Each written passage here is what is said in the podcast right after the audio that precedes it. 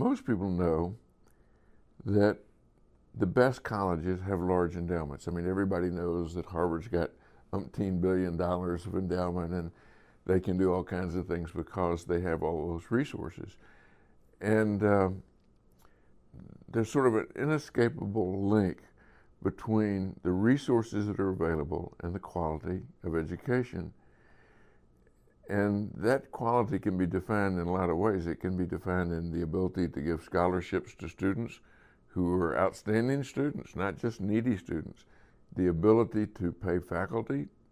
It can be the ability to give faculty opportunities to do research or to do writing to extend their influence.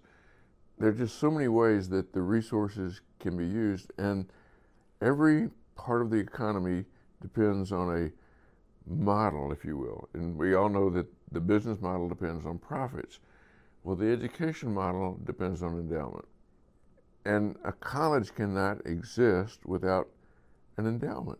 It just, it's the, it is the uh, basic uh, financial structure of higher education because higher education is expensive.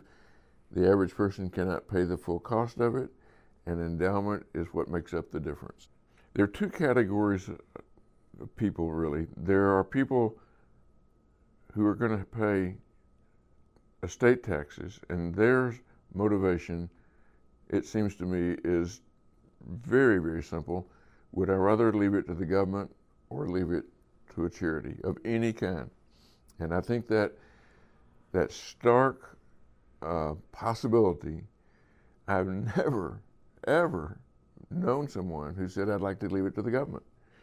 For most people, though, and that's the vast majority of people, probably 95, 97% of all people do not pay estate taxes. For those people, it seems to me that you have to ask two questions. One is, how much is enough for my children? And that's a really difficult question to ask. And the other question really is, how much do I personally need? And since most people find it very hard to know how much they'll need, I think the, the best thing to say to people is why not leave a percent of your estate to something that you care deeply about? Covenant has a long history of responsibly handling the money that is entrusted to them. When you give to the endowment, you're not just giving to a student today, you can give to students from now on. I personally am a believer in percents, and, and I think the best thing you can possibly do is to sit down and say, okay, let's really say, honestly, you have 24 hours in which you're going to live. You're going to die tomorrow. If you were to die tomorrow and I give you $100, and you know that that $100 is the way that your estate's going to be, tell me how you want to see it go. You want to give $100 to your children? You want to give $90 to your children and $10 to charity? All you have to do is to decide that question today and put it in percent terms.